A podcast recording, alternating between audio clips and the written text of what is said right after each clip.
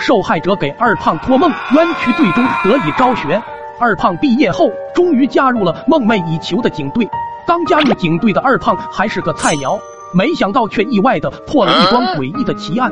一年夏天，有人在一个酱油作坊发现了一具无头女尸，于是便报了警。高阿斯带着二胖很快到达现场，可是找遍了所有地方都没有发现女尸的头颅。为了锻炼二胖，高阿斯让二胖晚上一个人留下看守现场。整个酱油作坊只剩下二胖和一个看更的大爷，还有大爷养的短腿鸡。二胖心里慌得很，就跟大爷聊天：“大爷，你在这里看更多久了？”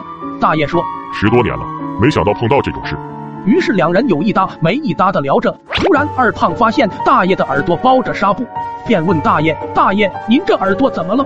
大爷指了指短腿鸡，说道：“跟他玩的时候被咬了。”二胖也没说啥，坐在那睡着了，而且还做了一个很奇怪的梦。二胖梦见酱油作坊的大锅里不断的冒着气泡，四周烟雾缭绕。二胖慢慢靠近大锅，却看到一颗头颅缓缓的升了起来，嘴里还叼着一只耳朵。二胖猛然惊醒，发现天已经亮了，看更的大爷不知所踪。二胖赶紧给高阿斯打电话。高阿斯，快来！我可能知道女尸的头颅在哪里了。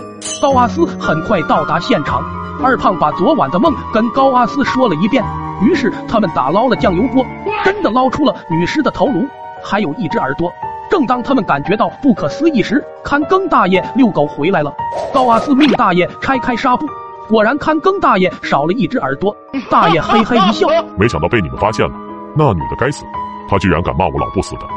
高阿斯迅速将大爷制服，带回了警局。经过审讯，原来大爷与死者心生芥蒂已经很久了。死者总是辱骂看更大爷，最常说的就是“你个老不死的东西”。最后终于激怒了看更大爷，厮打的过程中将大爷的耳朵咬了下来，最终还是被大爷杀害了。